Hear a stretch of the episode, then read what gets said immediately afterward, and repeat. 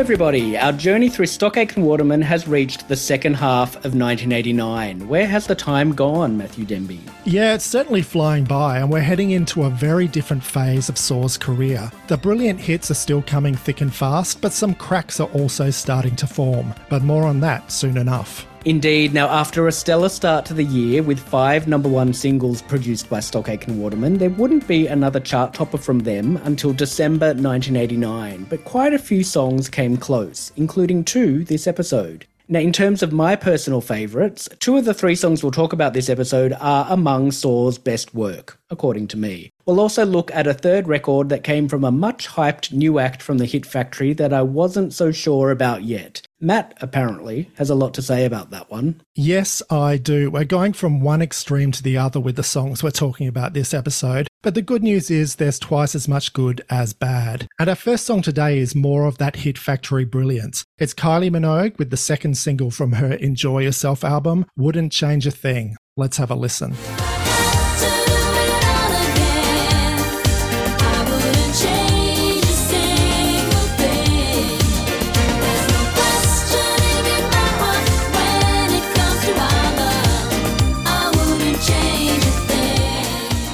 That was Kylie Minogue with Wouldn't Change a Thing, which charted in August of nineteen eighty-nine. It was another big hit for her, reaching two in the U K, four in Denmark, five in Belgium, and six in Australia and Finland. What was going on in Finland? Episode after episode, that country seems to be popping up. There must have been some hardcore Saw fans up there. I want to move there. Now, for Kylie, it must have been frustrating to place at number two so many times. What's worse is that Wouldn't Change a Thing was blocked from the U K number one position for two weeks by Swing the Mood by Jive Bunny and the Master Mixers. Still, it sold really well and ended the year as Britain's twenty-first highest-selling single for nineteen eighty-nine, which was actually better than chart topper Sealed with a Kiss. Now, as you mentioned, Matt, in Australia, Wouldn't Change a Thing reached a respectable number six, but it only stayed on the top fifty for eight weeks, which was Kylie's quickest exit from the ARIA chart yet. Right, now over in the U S, the song was the first single from Enjoy Yourself. Unfortunately, it failed to crack the Billboard Top one hundred, although it did make eighty-three on the Cashbox chart, with this disappointing result effectively ending all momentum for Kylie's career in America. Well, at least during her Saw era. But I really enjoy this song. It's a nice, gentle piece of Kylie pop, with a great melody and some wonderful moments of subtly swelling excitement. And there was also increasing signs of maturity here, with her sound moving steadily away from the bubblegum of her debut album. For me, this is Kylie's best Saw single of the eighties, and it has some stiff competition. From that drum loop and those ah-ah-ahs at the start, all the way through, it's a bit cooler than anything she'd released before. I really like the lyrics, how all her friends are telling her she's dating a loser, but she's fine, thank you all the same. The pre-chorus, the bit "Is My Heart Ruling My Mind," is one of my favourites, and the chorus delivers. Vocally, other than a couple of harsh vowel sounds, it's also a good showcase for Kylie's maturing singing, so top marks all round. And shockingly, Matt, I'm going to surprise you with this one, I actually went out and bought the twelve-inch single of this. Can you believe it? Oh my God, what's going on? Are we in an alternative reality or something? And it didn't even have the seven-inch version on it. Was I high? No. Actually, the Your Thang mix is one of my favourite Saw extended versions of all time. And here's why.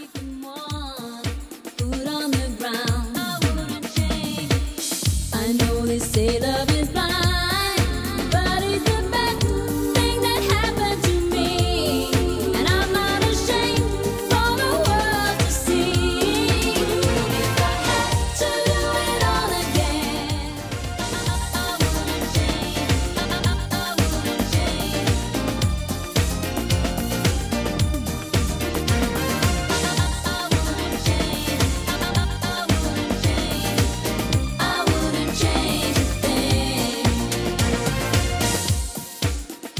Yeah, those cool drums are given much more room at the start of that mix, and this mix really keeps the integrity of the song, but gives its great moments a lot more space to breathe. And of course, there's the España mix, which moves things along a lot further with that big, big beat and those samples. Kylie was definitely being incrementally moved on in a much more grown-up direction. So let's have a listen to that mix.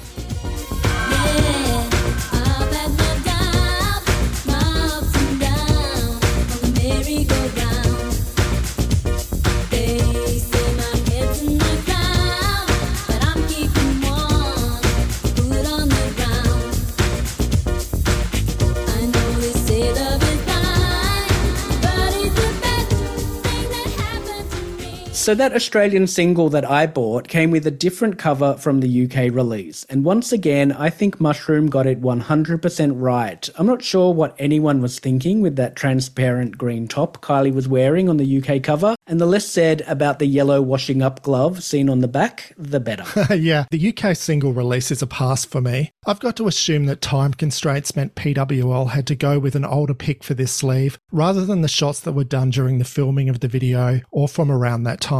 The Australian single sleeve was much better, that action shot with Kylie in the bead dress. She's also benefiting from her U K restyle in that shoot with the better hair and makeup. Now, as we know, the video for this song was the very first one she'd done in the U K, and really things would never be the same after this point. Following the disappointment of the Hand on Your Heart clip, this is exactly what she needed. New ideas, new, cooler visuals, and lots of new blood in her creative team. This video was directed by Peter Cornish, who had plenty of experience with pop videos. He'd done them for Rick Astley, Alison Moyet, Kim Wilde, and barf, Dire Straits. And it was shot partly in David Howell's backyard. That's so cool. That's what I call being economical with locations. Now, as well as looking a lot more polished and international, this definitely feels like the official beginning of a new era for Kylie. The promo campaign for this single notably featured more skin, cut-off jeans, bra tops, and bared midriffs. A lot of the interviews she was doing to promote this single were dominated by questions about her then upcoming movie, The Delinquents, which the U K press was insisting would be full of explicit sex and nudity.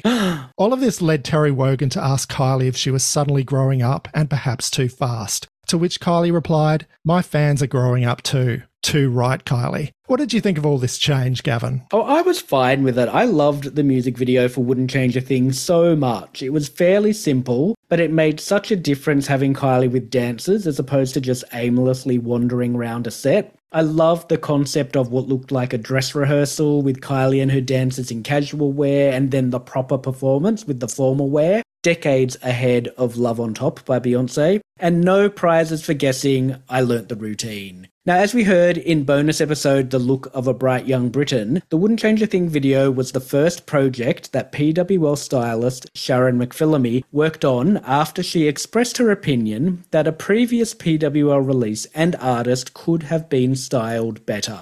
Wonder who that could have been. Let's hear from Shazza about being thrown in at the deep end, having to style a video for one of P W L's top artists. The video had already been commissioned with nothing to do with me. So I was just given the script and told that Kylie was flying in. We must have been doing it on a Friday or something. And she was flying in on, it was ridiculous, like the Wednesday or something. So I went to her hotel and and said, right, what have you got in your suitcase? Because I wasn't a stylist. I had no contacts. I didn't know any P Rs. I didn't know any anyone. So I opened the suitcase and she had in it the pearl bra and skirt that was made by an Australian designer. And she had the denim shorts. And I can't remember if I supplied the black shirt or she did, but I supplied the bra, the Patricia Field bra that's underneath. Then we had dancers and I was like, what am I going to do with these boys now? So I just phoned the choreography company and I said, can you just tell them to wear their own kind of version of denim? So they all turned up with their own and I got the tuxes from like a wedding hire shop. And that was it. That was it. So actually I didn't do anything apart from kind of coordinate and hang things up. I hung things on hangers and ironed shirts. And had Kylie come with that beaded outfit with it in mind, I'll wear this, or was it just happened to be in her bag? I don't think so. I don't think so. She had loads of stuff. And, you know, the little bra thing that she's got on at the end where she's playing with the kitten, that's hers as well. All made by, I think, by the same Australian designer, and I can't remember the name. She was a friend of hers, I think, and she made all these. Because Kylie is so small that you just couldn't find anything for her to wear because she's tiny. So it's good she brought her own. It was good that she brought her own because it took the pressure off me. Hmm. So when you saw that beaded outfit, did you go, oh yeah, let's try this. I was delighted. I was delighted. Thank God. And I had pearls. That was the other thing. So I added the pearls, and I put the pearls on the neck and the black bra. Well, there we go. Not bad for your first effort. It wasn't bad. And I'm still very fond of it. And I love that song too. So, yeah, it was nice to have been part of it.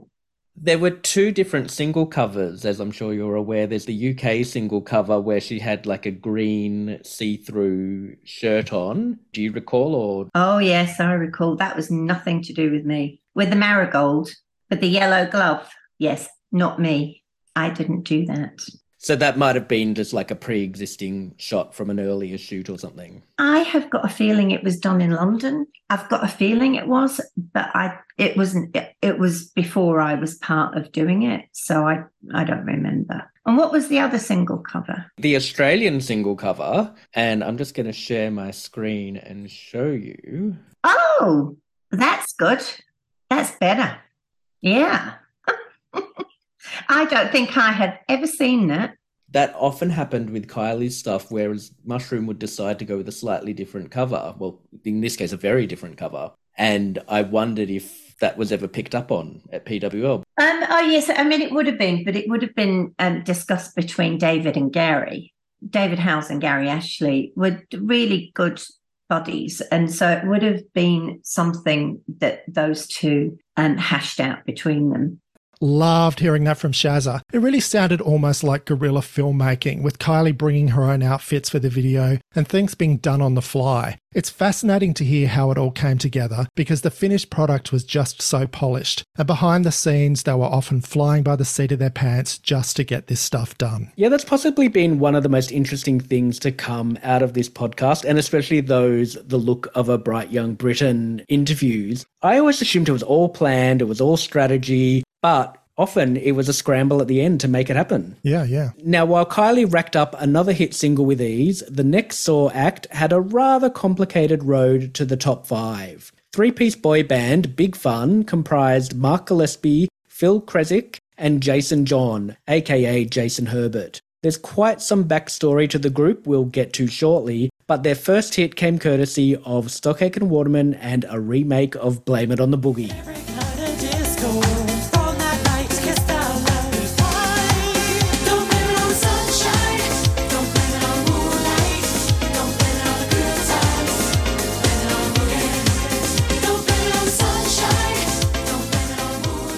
Charting in August nineteen eighty-nine, Big Fun's cover of Blame It On The Boogie was the hit the boy band had been seeking for some time, both under the name Big Fun and in their previous incarnation as Seventh Avenue. It reached number four in the U K and also did well in some major European territories, notably making number five in Spain, the first of three top ten hits for Mark, Phil and Jason in that country. Australia, on the other hand, was less than convinced, right? Yeah, that's right. The track only got to thirty-seven here, which only added to the mounting evidence of a downward trend in Saw's chart fortunes in Australia. We'd already had disappointing local runs from big U K hits by Donna Summer and Sonia, so this wasn't much of a shock. But Big Fun had suffered a particularly rough entry into the Australian consciousness, and we'll get to that rather awkward story a bit later on. Also playing into this poor chart position might have been the towering status of the Jacksons' version of this song, which had been a particularly massive hit here and remained a well-loved floor filler. Let's have a listen to that.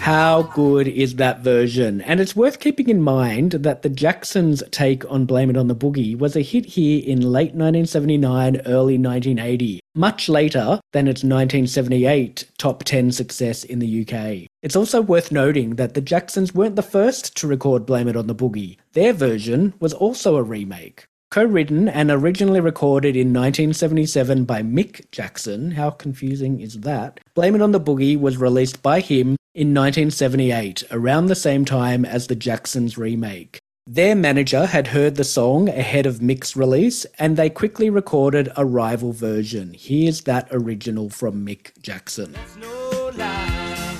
Spent the night in Frisco, went to every kind of disco. And from that night I kissed our love goodbye.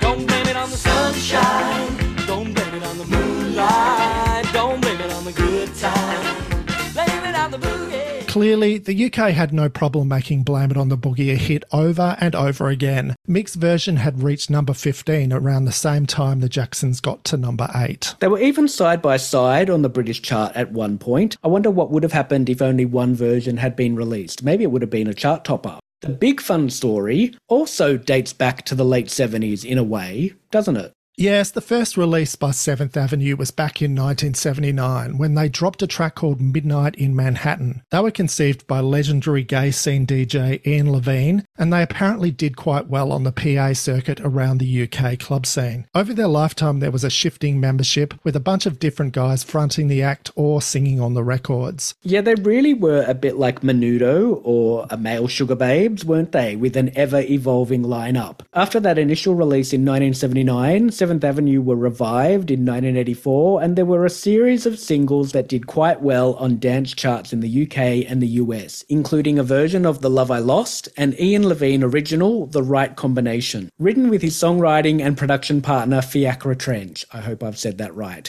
Let's have a listen to those tracks, The Love I Lost and The Right Combination.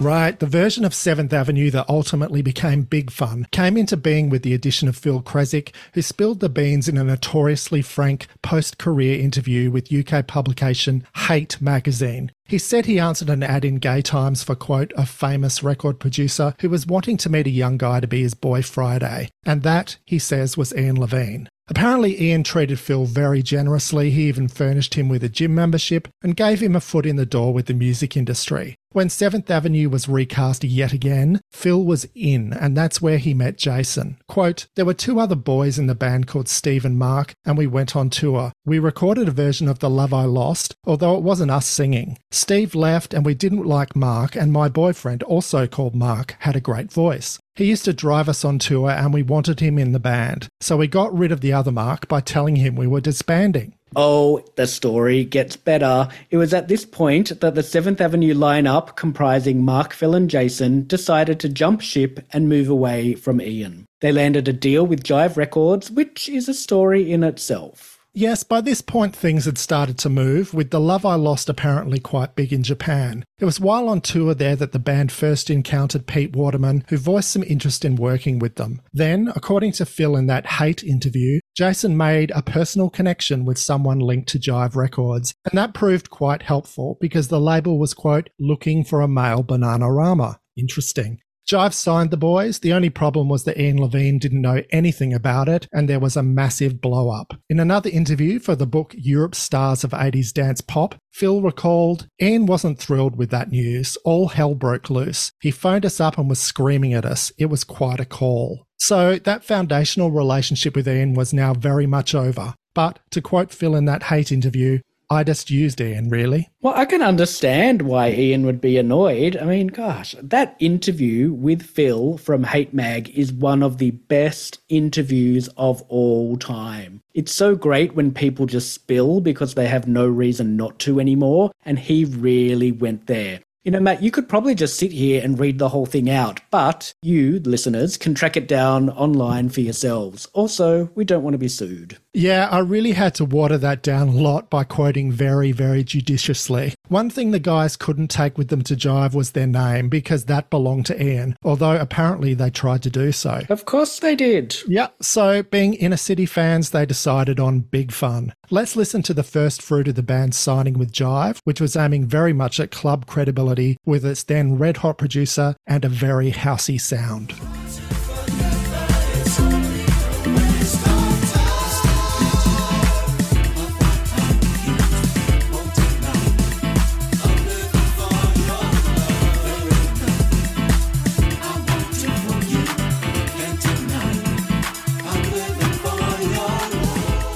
that was Living For Your Love, the first single under the name Big Fun, and that was co-written and produced by house pioneer Marshall Jefferson. And that fact was unavoidable because Marshall had a very large credit on the front cover. In fact, the cover for Living For Your Love is a little odd. It's worth going online and looking it up. Jason's holding a chain in the air and Phil and Mark are kind of tying him up and hanging off him. It's nothing like the posed covers for their Saw singles. The song itself, Living For Your Love, is very clubby, not very pop at all, and the vocals are really low down in the mix. Yeah, this is so different from what was to come. Very much less out-and-out pop. I quite like the backing track, though. The vocals are different, aren't they? You mm. can hear all three guys being used quite distinctly. Phil and Jason's deep parts are quite prominent in places. Unfortunately, this club-focused approach didn't work for them and the song flopped on the charts, despite the band getting a spot on the Hitman and Her T V show. So it was on to P W L to work with Phil Harding and Ian Curnow. And the song Phil and Ian recorded with Big Fun was a much poppier affair, a remake of Carole King's I Feel the Earth Move.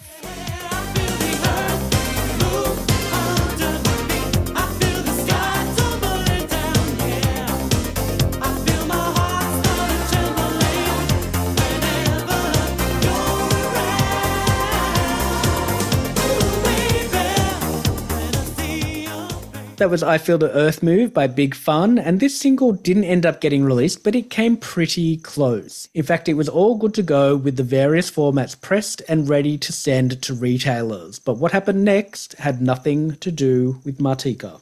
Yeah, the single was pulled due to the direct intervention of Pete Waterman himself, who was very impressed by the hysterical reaction to the band on the Hitman Roadshow. This was the tour where Jason Donovan was causing carnage, with mass fainting spells in the audience, and teenage hormones were so primed for that experience that Big Fun were reaping the benefits. Waterman immediately saw dollar signs, and Big Fun were promptly upgraded to being a Saw act. Waterman's A and R instincts were apparently now being guided by the fleeting teenage hysteria at a regional roadshow. In the wake of Brosmania, perhaps he thought he was buying into a sure thing. But were the band themselves any good? And would anyone else be into them besides that notoriously fickle and transient young audience who are into heartthrobs? Did these questions even enter anyone's head? And another question, what would pulling I Feel the Earth Move mean for morale at P W L? It was certainly a tricky situation. Let's hear from Phil and Ian now about discovering that the song they had worked on was getting shelved. There was no real fight. I mean, uh, Ian and I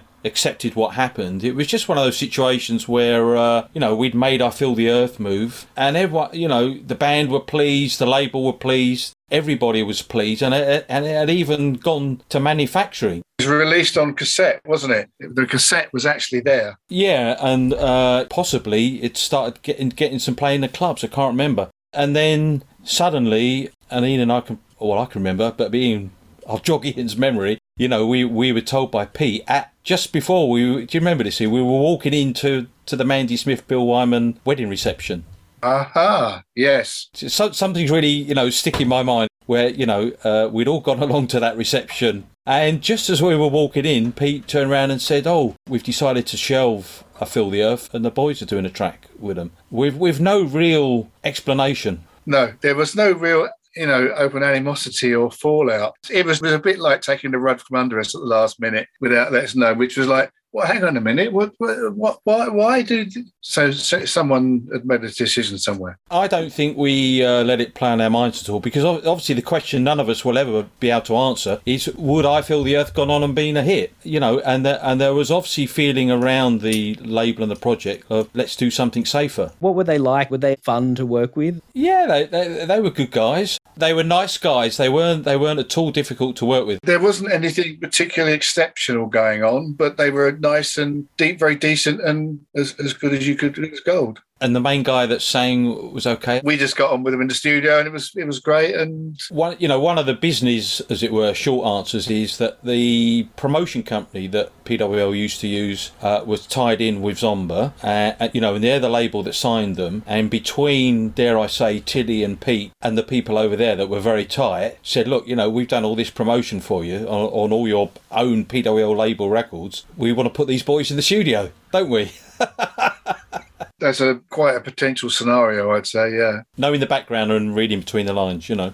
Okay, so Phil and Ian seemed to take the decision in their stride, didn't they? But Phil Harding went a lot further in his book about this situation, suggesting he wasn't that okay with it. Yeah, Phil went the whole nine yards in his book P W L from the Factory Floor, going into much more detail about how events played out at Mandy Smith's wedding. This is what he said. Pete Waterman came over to us and asked for a private word with Ian and me. He told us that the Big Fun record was being pulled because Jive Records had decided they wanted Saw to produce the band. Pete may have gone a little further and indicated that Mike Stock and Matt Aitken were not happy that we were about to have a big hit with an act that they felt they should have been offered first. Ian and I were gobsmacked. We realised that this, to us, was clear evidence that Saw were becoming paranoid about retaining their success and authority in the building as the A-Team producers. That position was never in question to us, as we were always happy to be the Saw B team or understudies, and although Ian and I had accepted it at the time, it was clear to me that our future might not lie with P W L forever. Unquote. So there we have it, the seeds of Phil and Ian's departure, which was a very sad day for fans and for P W L, and because of all things, Big Fun. Because of all things. Okay, so Saw were tasked with putting a track together for Mark, Phil and Jason, and that's what they did, updating Blame It On The Boogie for nineteen eighty-nine. Yeah, Mike had some really interesting things to say about this project in Mark Elliott's book, The Ministry of Pop. Not just about the band, but the A and R decisions that Pete was making at this point in time. Quote, if I'd have auditioned them, I definitely wouldn't have worked with them. They weren't great singers, and by that stage, there was virtually no discussion with Pete at all. He was out doing his own thing. Earlier on, there would have been more of a discussion with Pete trying to build things up for us. I don't remember any about Big Fun, but it was okay. I just wanted to keep working. Yeah, we also spoke to Mike Stock about working with Big Fun, and he explains exactly who we can hear on the song. Here's Mike. Did all three guys sing, or is it Mark triple-tracked? Uh, Mark uh, was the lead vocalist, uh, as far as I was being told. The others joined in, but their voices are indistinct. I'm not sure now. Apart from Mark's vocal, which is loud and proud and probably shouldn't be, the rest is backing vocals. Did that include Phil and Jason? Not really, but you see, I, I, I keep saying this everywhere. You don't, you know, some people are just right for the pop star moment. It's not really about, you know, having trained at the uh, some kind of uh, music academy for ten years, you know. But it is true that I don't like the sound of those vocals very much in the in the verses. Imagine if Donna Summer had sang it. That's what I always do when I listen to it. The big question that I keep coming across is there's three people lip-syncing in the video, but it does only sound like one voice. And that's obviously Mark. So the question is always, is it just Mark singing and the others are there to make up the numbers? Or you know? Well, but, but, but Gavin, look, they weren't on our label. Um, they had a manager. They, they came to us and, for all I know, persuaded Pete and David Howell that we must work with Big Fun. Don't know why. I get the band in front of me. I'm told that Mark's the lead vocalist, and that's the end of the story. You know, I you know I can't really change that. But uh, Waterman said on the documentary that if he was asked, if he was asked again back at the time, he would not have done Big Fun. But I still think, you know, we we, we don't want to take it too seriously. It's what it is. It's just pop. At the time, I didn't really notice that in the music video for Blame It On The Boogie and the T V performances for it as well, that Phil and Jason are lip-syncing along to Mark's lead vocal. It's not like the video was on high rotation here in Australia, but once you realise that, it really is off-putting. One vocal sounds the same, three different people singing to it. Very odd. But that fact didn't seem to bother Big Fun's teen fans, though, because after failing to find success as Seventh Avenue and when they recorded with Marshall Jefferson as Big Fun, everything finally fell into place for the trio, and they became one of pop's big new groups. Teen magazines, kids T V, the Hitman Roadshow, they were everywhere in the U K. The latest part of the sound of a bright young Britain. Now, Matt, you've talked before about how as Saw moved younger with their acts and sound, you didn't connect with them. And I know that's true in the case of Big Fun, isn't it? Yeah, it definitely is. The charts were moving towards more adventurous and more quote-unquote credible dance music, and so was I. And on a very much more basic level as a fan, Big Fun were absolutely not for me. In fact, they were the official breaking point. I'd been really bothered by the lurch towards the kiddie market with things like I'd Rather Jack, but Big Fun really crystallised for me everything that was going wrong at P W L in nineteen eighty-nine. This band was pitched so incredibly young, and the whole thing just seemed so cynical. Unlike Sonia, there wasn't a lot of raw talent on display here, and their appeal seemed entirely based on hooking in young girls who were really looking for a boyfriend alternative. And to be frank, you'd have to be pretty young and pretty green to think Big Fun were boyfriend material. Bronski Beat were big when I was twelve, so Big Fun pitching at girls wasn't going to cut it for me at seventeen. It's funny you should mention Bronski Beat, because in that Hate interview with Phil, he talks about the fact that Jimmy Somerville screamed at them, apparently, that they should come out of the closet. So, uh, yeah, he knew. You knew. We all knew. I didn't know. You didn't know? How old were you at the time, Gavin? I was fourteen in nineteen eighty-nine. I didn't even know about myself, so how was I going to know about some boy band? Yeah, well, look, I've got to say, this was the moment I went from being a Blanket Saw fan to someone who just wanted good records from them. And from this point on, that generally meant Kylie Minogue, as well as all those amazing standalone tracks that successfully returned to Saw's club and R and B roots. There would be a lot of amazing records to come, but each one had to prove itself to me on its own merits from now on in. After the Reynolds Girls and Big Fun, my unqualified endorsement of Saw was history. I was still on the bandwagon in general. I didn't really have a problem with Big Fun as pop stars. If people were hoping to emulate Bros, that was fine by me, since Bros had an amazing run of singles and were genuine heartthrobs if you liked your pop stars blonde and pretty, which I did. And a boy band was one thing P W L didn't have, so I could understand why Pete jumped at Big Fun in that sense. But obviously, there is a major difference between Matt Goss and the guys in Big Fun. I'll tell you exactly what my problem with Blame It On The Boogie was after we hear from Matt Aitken, and he's going to talk about the point that you make, Matt, about Saw's sound and artists getting younger. Here's Matt, the other Matt. What were your thoughts on that younger, poppier direction that you were going with in terms of the artists and, and therefore the sound? I, I don't think there was an overall, an overarching concept, not from my point of view. That it was just, okay, we've got this artist coming down from Liverpool called Sonia. Can you, can you write something for her? Oh, all right then. Uh, we've got these guys coming in called Big Fun. What do they do? Well, they sing and they dance. Okay, let's do a song. You know, it's, there wasn't, from my point of view anyway, there was no consult- overall master plan. It just ended up that way. And so you just wrote to, to the artist, as you always did. Basically, yeah. But did you notice that, it, you know, the artists were getting younger and the sound was getting younger, and there was obviously the, the road show and, and things like that happening? There was, there was, in my mind, generally a sense of things not, not being quite as they should at that at that point in time. In what sense? In what sense that Peter was spending an awful lot of time being Peter and not a lot of time being part of Stock Aitken and Waterman. And... Uh, I didn't think the calibre of the artist that came in at that sort of time really had any star quality. Well, I guess a lot of them were unknowns who, who were plucked from obscurity. Yeah, well, most pop stars are, but have they got the legs to go the full the full course of the Grand National? You know, Mike and I were never in charge of who we worked with.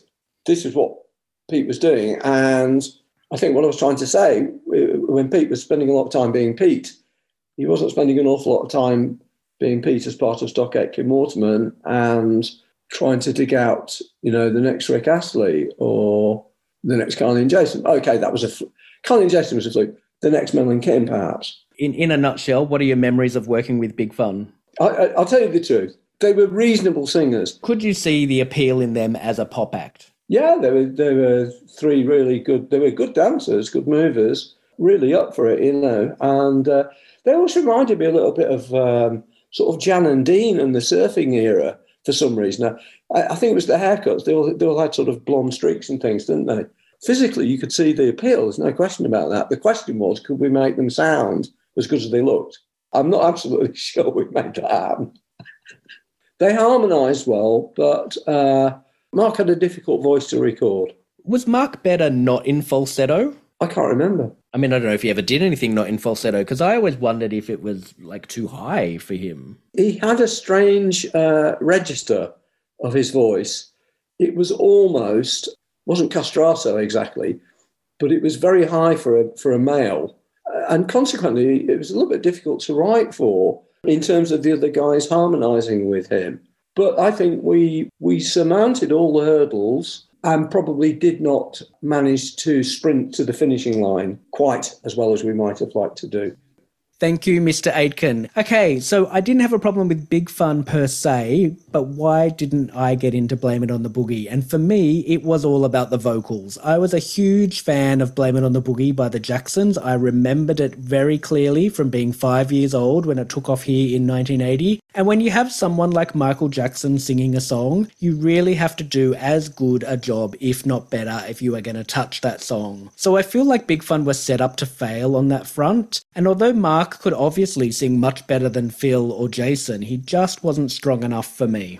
Yeah, speaking of vocals, Big Fun got off to a terrible start here in Australia when they featured in a T V documentary here, which you can see on Daily Motion. It showed some of the guys flatly singing parts of the song and the final combined vocals being manipulated on a sampling keyboard. It did not go down well at all. Even Donna Minogue mentioned it when she gave the single a bad review in Smash Hits Australia. The thing for me, and I guess this is a general comment, not so much about Blame It On The Boogie, was I never really understood why Mark sang in falsetto all the time. Was that where he felt natural singing? Was he pushed to do that? I mean, Jimmy Somerville, let's mention him again, he can pull that kind of vocal off. But on Blame It On The Boogie, the vocal just doesn't pierce through in that same way. Production-wise, I think the track sounded good for nineteen eighty-nine, and the mix was good, ironically enough, done by Phil Harding, who talks about being asked to do that in his book. But the only thing I really got out of this new version was the dance routine, a sign of things to come from P W L artists with those steps-style dance-along-at-home moves. And yes, I did them in my living room. No surprises there at all, Gavin. No surprises. Well, as far as I'm concerned, oh, for the good old days of Princess and Mel and Kim and Dead or Alive. But we do have many, many killer moments ahead of us, so don't worry, listeners, it's not going to be all whinging and griping from now on in. And I know, Gavin, you have a lot to say about Big Fun's following singles. Yeah, not to spoil anything, but I did change my tune when it came to Big Fun once they got into original tracks, but we'll get to those soon enough. So from one of Saw's most derided artists, we move now to one of their most lauded collaborations, and the latest single from a singer who had no trouble in the studio. Yes, from the ridiculous to the sublime, we now reach the next single from Donna Summer's Another Place and Time album, the third lifted in the U K and the second in the U S and Australia. Let's have a listen to Love's About to Change My Heart.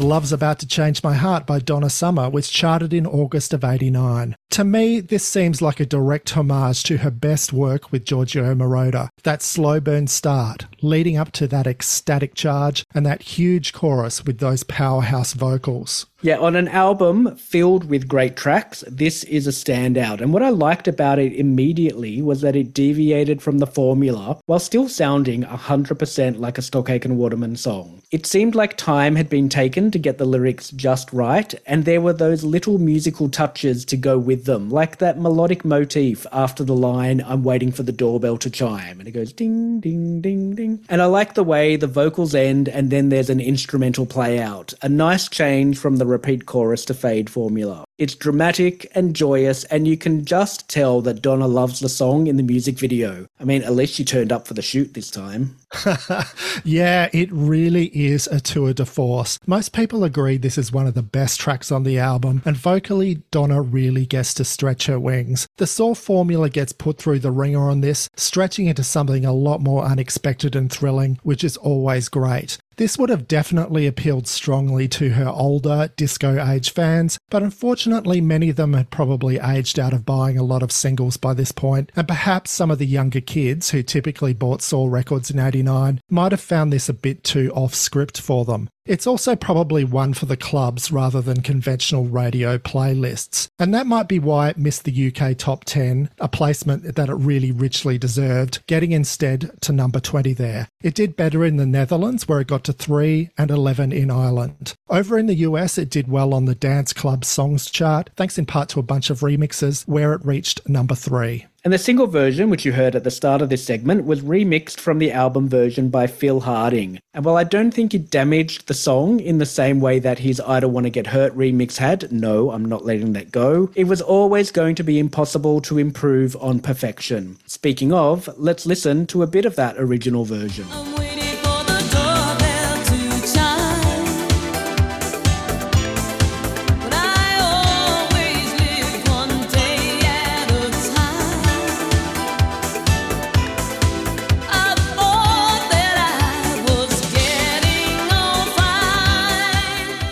So good. Now let's hear from Mike Stock about putting the track together.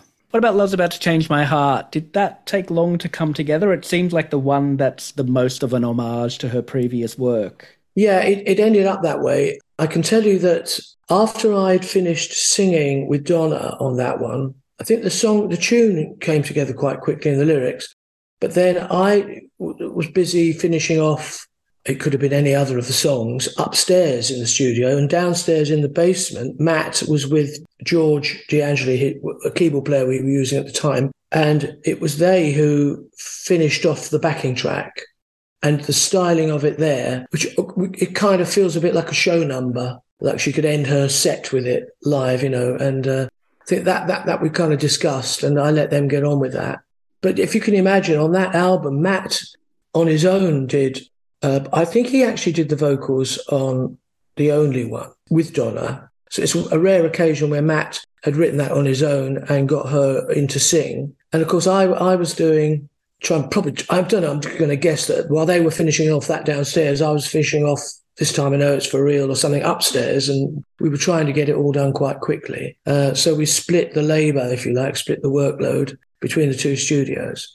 Right, interesting. So Donna spoke effusively about this track when she chatted to Number One magazine back in nineteen eighty-nine, naming it as one of her favourite tracks on the album. Quote, I think along with Breakaway, it's the best song on the album. I had a dream, and when I woke up, I had the title, Love's About to Change My Heart, in my head. And I thought, yeah, no matter where you are in life, when you fall in love with somebody, from that moment, you're just not the same. Everything that seemed mundane and colourless suddenly becomes beautiful. You notice the flowers in the sky because of your awareness level goes up. So I gave them the title and went off to a polo match, and then when I came back, they'd written the song. It's so great to hear archive quotes from Donna, but we are also thrilled to be able to bring you a brand new interview with someone else who was involved in the Another Place and Time album. By Donna's side throughout the recording process and promotional campaign for the album was her husband and manager, Bruce Sudano. In fact, he and Donna had been working together since the late seventies and were married in nineteen eighty. Let's revisit with Bruce now the path Donna's career took throughout the eighties up to the point where she started working with Stock Aitken Waterman. In nineteen eighty, there was a new record deal for Donna going from Casablanca to Geffen. Brooklyn Dreams, that you were part of, kind of wound up that year as well. The two of you got married. Did it feel like a time of fresh starts? I, I don't know if fresh start was the, the feeling at the moment. It, it kind of felt more like a transition. It was almost like we ended one phase of our lives and began a new one, not only creatively, but also in terms of both being single people, you know, having single lives and solitary dreams and and and uh, combining all of that and trying to figure out how that all went together. And so it was a period of transition and adjustment. Yes. And on the music side of things, you know, the disco sucks movement that we hear about kind of sparked off in nineteen seventy-nine, and disco was on the way out. Did you feel the impact of that, or was that kind of overblown? I don't know that we felt the impact of it, and we certainly heard all the noise about it. How it affected our lives, uh, not really so much. First of all, Donna won uh, for Hot Stuff the Grammy as the first woman rock and roll Grammy. So creatively, uh, she was already transitioning. We were never people or as artists who kind of reacted to the noise. Donna made the Wanderer album. I, I think Giorgio and Pete were certainly aware uh, of what was going on musically. I, I'm sure Donna was as well. But creatively, uh, I don't think that they, you know, were set on repeating themselves. And they were always about pushing the envelope. That's what Donna liked to do. She liked to push the envelope. But what was the appeal of moving to Geffen from Casablanca? Well, uh, we always had a great respect for David Geffen. He had a reputation as being somebody who respected artists at the time. You know, he was a, he was a big artist manager, uh, managing, you know, Crosby, Stills and Nash and Young, Jackson Browne, Joni Mitchell. So at, at that particular moment, it just seemed to be an alignment where he was starting his own record label and uh, Donna was free, and it, it, you know, it worked. The time at Geffen Records was always kind of like put in comparison to what was at Casablanca Records. And in all fairness to everybody involved in the situation, Donna was at the peak of her career with with the Bad Girls album, you know, and, and uh, it, it was that apex moment. And when any artist has that apex moment, it's always hard to compete with that moment. So I, I think that, yeah, the Wanderer record did really well, uh, but compared to what? If you compare it to what came before, maybe not, you know, because it, it wasn't as big as it was big, but it wasn't as big as. So I, I think there was a, a, always a little bit uh, a sense of frustration there that it didn't top what came before it. Uh, now, things got complicated on the next album. Moroder and Bellotti were taken off. Quincy Jones was brought in and, you know, one album was shelved, a new album was put out. How did you two feel about that whole situation? Well, initially frustrated because um, the record that was being made, which was uh, ultimately called I'm a Rainbow, uh, was never fully finished. What they were responding to was was uh, basically a double album that was, you know, maybe eighty percent of the way there. I think in, in their little bit of frustration and uh, efforts to to want to succeed bigger, they looked to Quincy. You know, at first Donna was a little bit frustrated, confused. You know, she's had a, a long, successful relationship w- with Giorgio and Pete and, and that whole situation. So it was tough for her to to make that move, as much as she respected the label's opinion and certainly respected Quincy and, and what he does. You know, there there was a bit of apprehension and, and uh, you know, maybe some small frustration of, well, okay, Donna was also pregnant at that time, and, and uh, she had just given birth to our daughter, Brooklyn, and was pregnant with our daughter, Amanda. Uh, so there there was a, a whole lot of uh, uh, emotion going on. She Works Hard for the Money was next, which wasn't on Geffen, which was on Mercury because of that whole thing. Was all that kind of mucking around with record companies and, and the legal stuff, was that a distraction? Did that get kind of trying? The most of the trying time was uh, uh, the lawsuit itself, getting free from Casablanca and, and making that transition to Geffen. That was a very trying time. The going of the, the back and forth, I think uh, af- after that, it, it really wasn't. It was set in the contract. We we knew what had to happen. We knew that when we made this She Works Hard for the Money record, that it wasn't going to go to Geffen. Creatively, it didn't matter what the la- the label was uh, on that side of it. You know, it didn't affect her creatively or or emotionally. It, it the people at Mercury were very excited at that time to have Donna and to have that record, and they brought it home. You know, again, it was a situation that ultimately frustrated the Geffen label people because they were like, oh, oh you know, that could have been our record. And and, and uh, so, you know, there, w- there was always a bit of frustration in the situation with, with not not with David, because at, at some point, David wasn't running the label anymore. There was Eddie Rosenblatt running the label, and there were there were different people who were, were you know, and there, so there was a bit of frustration with Geffen Records. The, the, the whole time, really.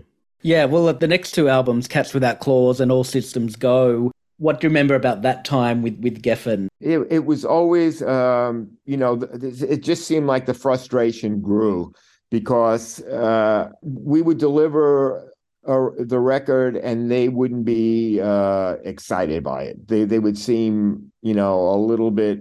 They, they wanted something else. They wanted something more. They, you know, and, and uh, we weren't used to that. We were used to, you know, delivering a record and and uh, people being excited and getting behind it and, and uh, finding a way to make it happen. You know, this this is what we were used to. Certainly at Casablanca, it was uh, a very exciting time at Casablanca where everybody was engaged, and because there, there's always a stumbling block in front of you that you have to figure out a way around. So when we would deliver uh, the record to Geffen, they were they would just see whatever the problem was and just kind of surrender to it, and, and uh, so so it more and more became more frustrating and more frustrating in dealing with them.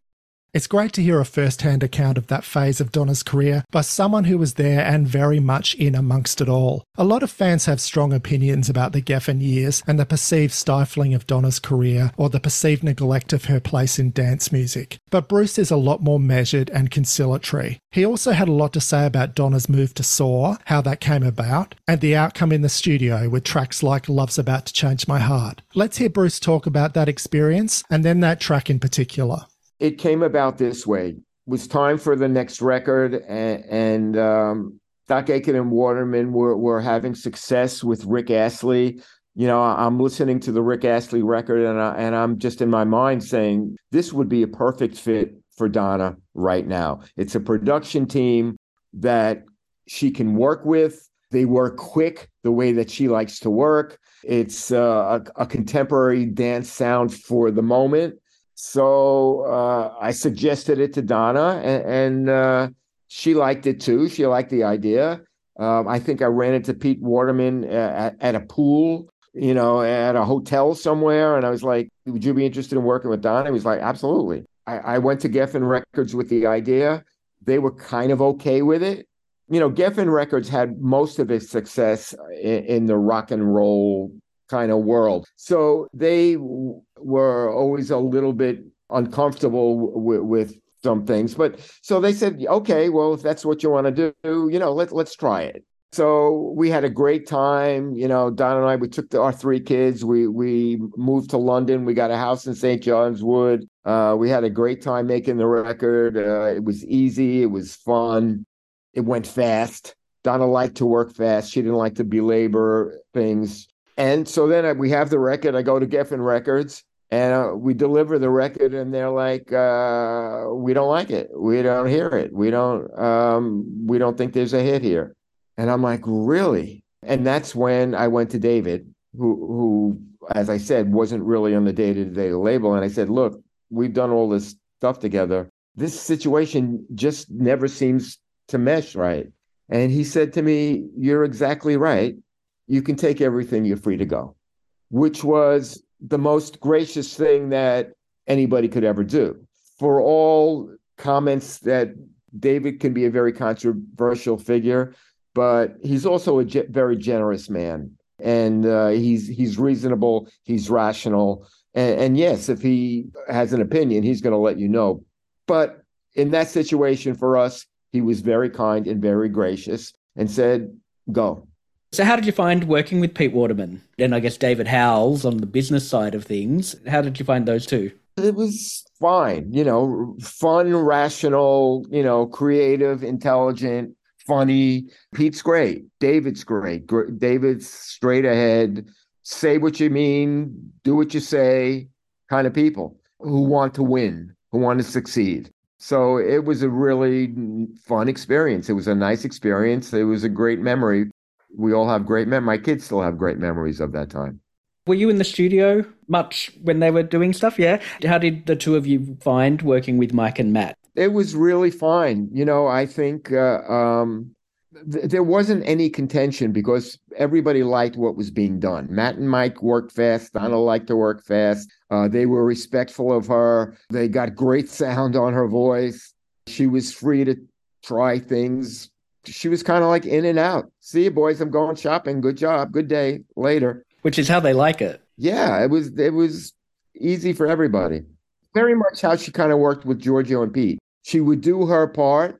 she would say what she had to say in terms of maybe this song could use this kind of thing or that kind of thing, or and then would trust them to do what they do. And if she didn't like something, she obviously would say it, and, and they'd adjust. But there wasn't a whole lot of that.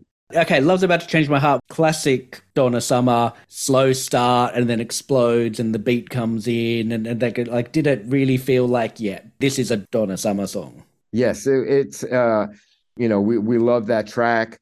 Love Donna's vocal on, on that track. Uh, love the song itself. It's a quality song. It's a great vocal. It's a great track. Uh, it has all the right elements. Uh, you you get the ballad beginning with, with Donna and, and the emotion, and, and it's a full showcase on every level.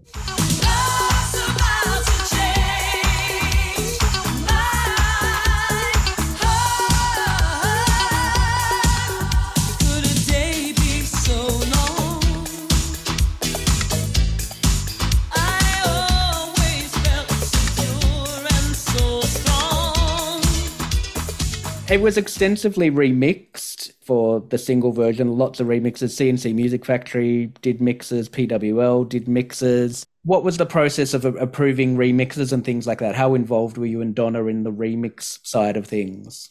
Well, I, I think it, uh, involved as much as a remix would get done. It would get sent to Donna. She would listen to it. She would approve it or not. Uh, most cases they were approved. Sometimes she had suggestions. But um, it was easy. It wasn't heavy uh, involved and a lot of back and forth. It, it, you know, usually the remixers w- were chosen be- because of uh, there were uh, different clubs that played different styles of remixes. So the labels will know who who the right guys are for th- those kind of clubs. So each of those remixes are done for a specific reason, for a specific type club. You know, Donna and I at that point in our lives weren't going to a lot of clubs. So, so you know, we heard the remix. If they didn't bastardize uh, the song too badly, uh, you know, we would approve it because they knew what they were doing and what they were doing it for. That brings us to Atlantic Records. I assume they got C N C Music Factory involved. So did you get the sense that they knew what to do with it? Absolutely.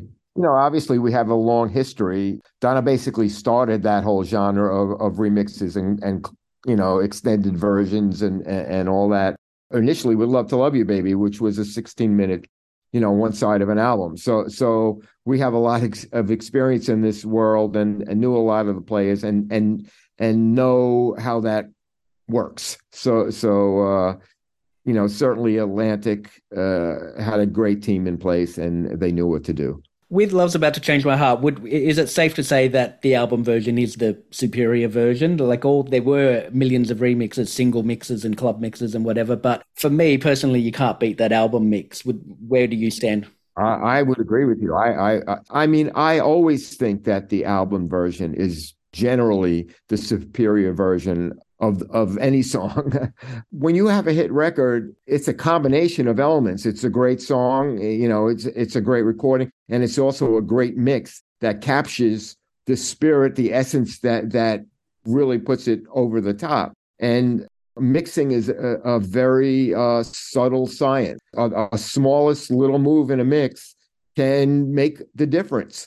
I spoke to Pete Hammond, who who mixed the album, and he said it's, it was one mm-hmm. of the only projects working with Stock Aitken Waterman where he got notes from the artist, and they were incorporated into what became the final mix. Yeah, Donna was, you know, Donna was a, an amazing artist. People may view her as she was, a, you know, the the disco queen, the queen of disco. Some people say, oh, she's a great singer, but she was... Uh, a great artist. She was involved in every aspect of her career, from al- album cover to to the mix and uh, to the songwriting. So every aspect of her career, she was, you know, involved in, and, and uh, that's what made her so special.